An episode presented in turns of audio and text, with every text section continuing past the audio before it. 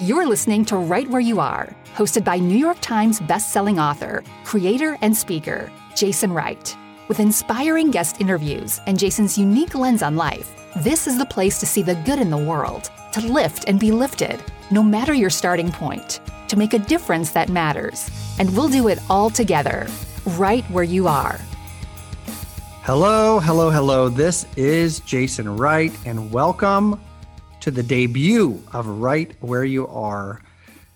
Our first guest is the reason that I can pretty much do anything in my life. And I knew that I wanted her to be my first guest from the very first day that I considered a podcast, which was probably three years ago.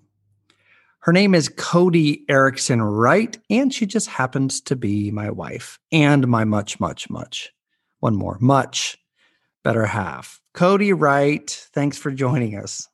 Thank you, Jason. It's great to be here as your much, much, much better half. I don't know if I agree with that, but. Well, our listeners will agree by the end of this interview. I can assure you that.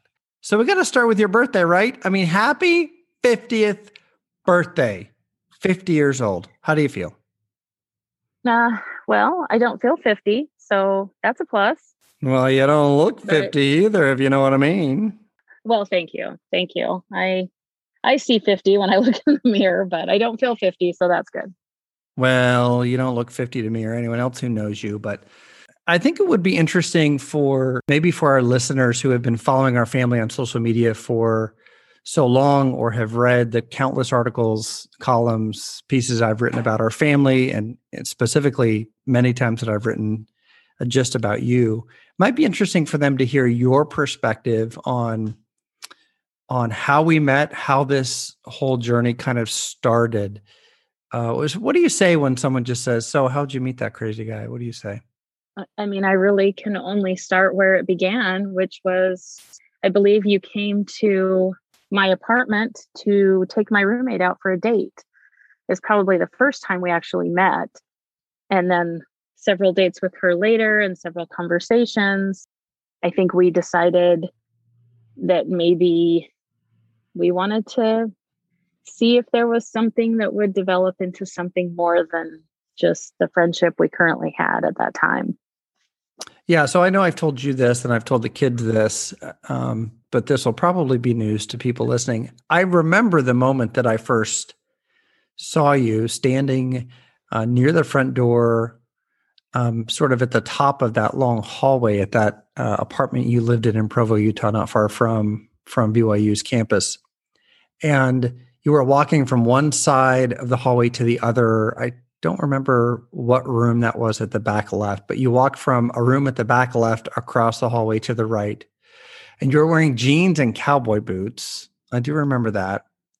And I just remember stopping and sort of double taking and then triple taking and then quadruple taking. And I I knew then it wouldn't be fair to say I knew then that, you know, 30 years later would be married with four kids and having a podcast interview. But I did know then that you were going to become an important part of my life and that there was something something I needed to know about you. And, you know, over as you just said, over the days and weeks that followed, that something else I needed to know about you is that you were the one that I was supposed to marry and and try to convince to go on this wild journey with me. Well, I'm glad you convinced me. It's been a journey, that's for sure. It has. So let's uh, let's maybe take a minute there. I think people might be interested to know what what it's like being married to a writer, someone who's self-employed, a creator. I haven't always been, you know, a full-time writer and creator, but for the last oh 15 years or so, that's been the case. What is that like from your perspective? I think probably the the biggest thing that for me, and of course this is probably different for you know for all the myriad of people who are married to creative people, artistic people. You know, I mean, they kind of all go into the same category, but I think that people who think with that creative, artistic brain, the people who don't necessarily, or their their other half, their spouse, has to allow them to live in two worlds. They have the world they live in where they create, and then they have reality, the world that we, you know, we have to deal with on a daily basis. And I don't mean that to sound crazy because it's not. They are two different worlds, but they different things happen in those worlds. And when you have when you're married to somebody who is creative or artistic, um, they need that space to be able to to create and um, to grow and to find their inspiration, whatever that that next thing is. And uh, it takes a while to figure out how to navigate that when you're when you're not a person who is creative or artistic on that level. I mean, I think we all have a little bit of creativity in us, being you know children of our heavenly Father. We all have some creative nature in us, but there is a difference between somebody who whose mind and brain is constantly thinking and coming up with ideas and you know or or seeing pictures they want to paint or or writing books or sculpting or you know whatever it might be. And you just have to you have to allow them to have that space. Yeah i remember um, probably I, I don't know seven or eight years ago I, I think i was in the process of of writing the 17 second miracle. I'd escaped for a few days um, up to a a friend's place in West Virginia to write kind of in the mountains and I'd, I'd come home. And I remember sitting at the dinner table and you know kind of we'd reconnected and we're laughing and kind of having a good time. And then my brain went back to this manuscript that I wasn't quite done with and that I had still a question or two about some pretty important plot points that I was still trying to work through kind of in the closing act of that book. And um and I remember later that night, you were explaining, and I think to Oakley, our oldest, who at the time would have been, you know, like a sophomore, junior in high school, that sometimes it looked like I was in the room, but my mind was someplace else, and that you could just tell when that would happen. And I would kind of disappear for a minute, even though everyone could see me at the other end of the table.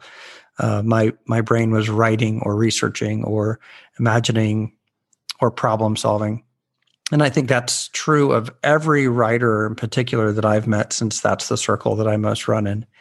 They'll they'll tell me that they'll be on airplanes, wide awake, writing in their head, imagining, problem solving, world building um, on that manuscript that they're working so hard on. And even without a pen or pencil or a laptop in front of them.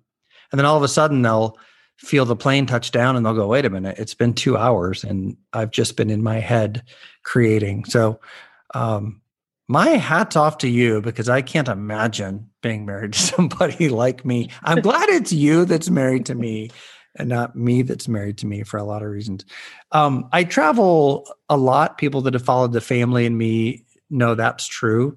Less over this last year because of the pandemic, but there have been times when I have been just go, go, go doing school assemblies and, and corporate and church events around the country. Uh, what has that been like to to sort of feel like um, I don't know, like a single mom sometimes for long stretches of time because you do it extraordinarily well. Well, thanks. There are probably times where our kids would beg to differ with you on that, but um, it's.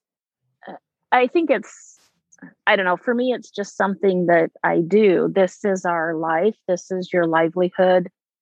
You know, this is how this is how we survive the journey that we're on. And you just step in and you take care of the things that need to be taken care of.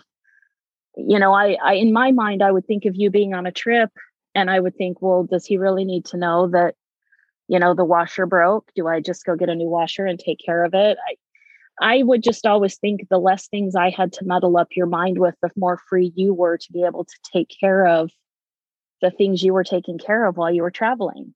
That doesn't mean that, you know, you weren't greatly missed and, you know, it would have been nice to have been able to share some of the trials that, you know, came. Although I will say we were have been incredibly blessed. We have not had any major trials that have happened when we have been separated, except maybe once, maybe twice.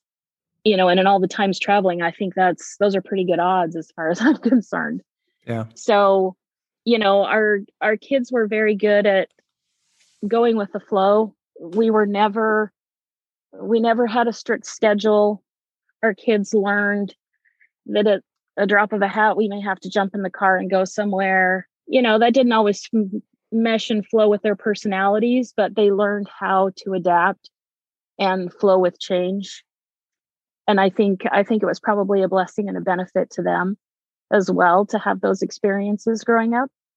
Yeah, I think that's true. And I think again, people who have followed the family on social media and have seen many of the adventures that the kids have had, um, mostly at our sides, would say that they've had a pretty unique journey of their own that has largely been a product of of you know my career choice um, to some degree your career choice as a creative and a photographer. And though it has been challenging at times having perhaps having me gone for a while and you know swooping back into town and trying to catch up I, I suspect our kids probably wouldn't do it any differently. I think that they've for the most part enjoyed the journey that they've been on. And you really are the reason that so much in our family works. And in the good things that have come um, out of my career out of out of our kids the things that they have been able to learn to create and produce so much of that can be easily tethered back to your influence in their life as a as a mother. If you had to think of going back to your birthday the single greatest lesson that you have learned over the last 50 years if you just if you had to teach one more class what would it be i think for me it would probably be that you always have the time to take to be kind to be helpful to take the extra 10 minutes it might take to do something for someone who just needed to be seen, needed to be known. I think sometimes our life gets really busy.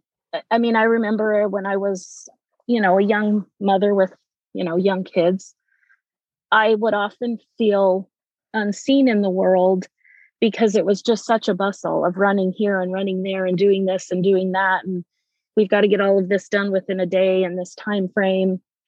And i wouldn't necessarily say i feel like i missed out on a lot of opportunities but as i've gotten older and my kids are growing up and uh, you know my life isn't full of the bustle of little children running around i do notice more of what's going on outside of my general world of you know kids and home and husband.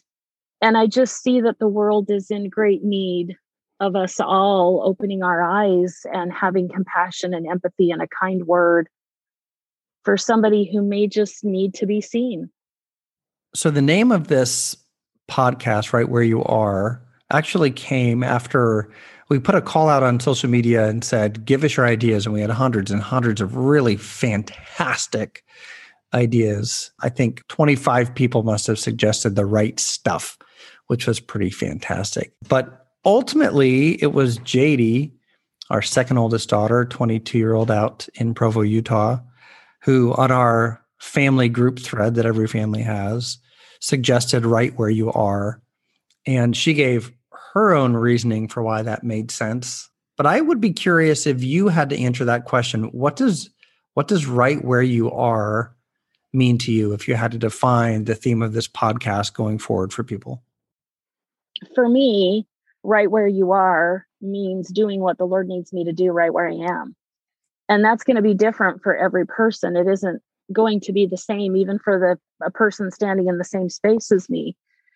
The Lord has things that each of us need to do and he is going to reach out to us and if we are listening and we're prepared to do it, then we're going to have the opportunity to do those things. So for me, that's probably the biggest thing is listening and acting on those things I feel I'm supposed to do right where I am instead of seeking and looking for something different than the space that I'm in. The Lord has put me where I'm at for a reason, and I need to be willing to let Him tell me what it is I need to do while I'm there.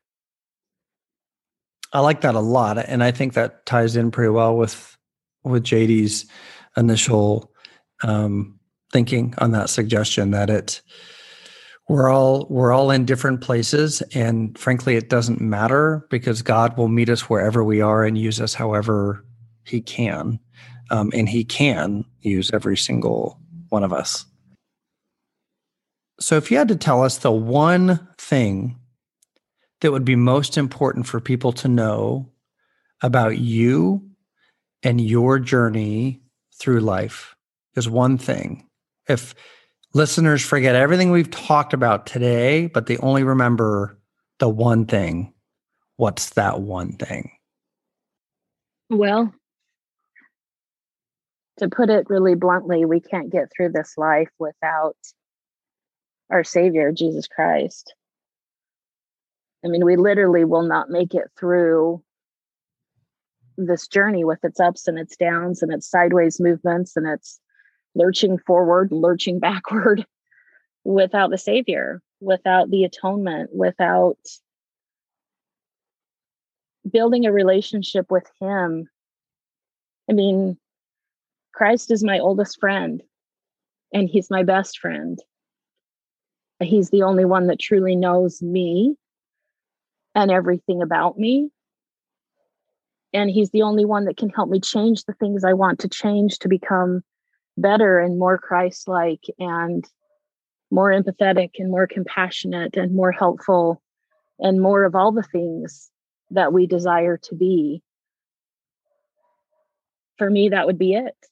You have to trust and have faith in what He's already done for us and utilize that in your life as you go forward. Well, I cannot imagine a more important thing for anyone to know about anyone. And knowing you as I do, I know how true that answer is for you.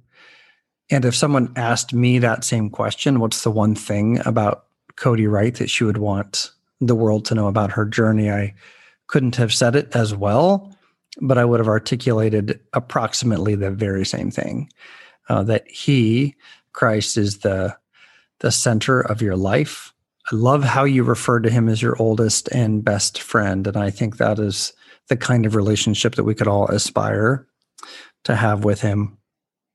Thank you for sharing your birthday with us, for being the very first guest on Right Where You Are. Again, I just knew that if I was going to do this and do it right, that the world needed to meet the reason that so much works in my life, in our families' lives, and being married to Kodi Wright is a whole lot more important to me, more valuable to me, more lasting to me than any book, any movie, any bestseller list. I would quite literally give up everything, everything for you. You are you are the reason that I'm here and the reason that I wake up in the morning hoping to be a little bit better, a little bit more deserving, um, and a little bit more like you. So thank you. Thank you for being willing to take this little experiment with us today. I look forward in future episodes to introducing you to uh, the rest of the Wright gang, all of whom you've seen at some point online in a lip sync video or in one of my columns that have been published over the years. You'll also meet some of my professional friends, editors and publishers and agents, people that I've worked with through the years. And you'll meet some of the people that I have written about in the past, but perhaps you haven't had an opportunity to hear the rest of their story. And so I look forward to sharing some of those inspiring stories with you in the weeks ahead. Thanks again, Kodi, for joining us. That is it for this week in the debut episode of Right Where You Are. Thank you for joining us on Right Where You Are. For more information about Jason and his projects, visit him online at jasonfwright.com or on social media at facebook.com slash jfwbooks or on Instagram at jasonfwright. And be sure to subscribe to Right Where You Are, wherever you listen to your favorite podcasts. This has been a production of Wright Media Productions. Copyright 2021 by Jason F. Wright. All rights reserved.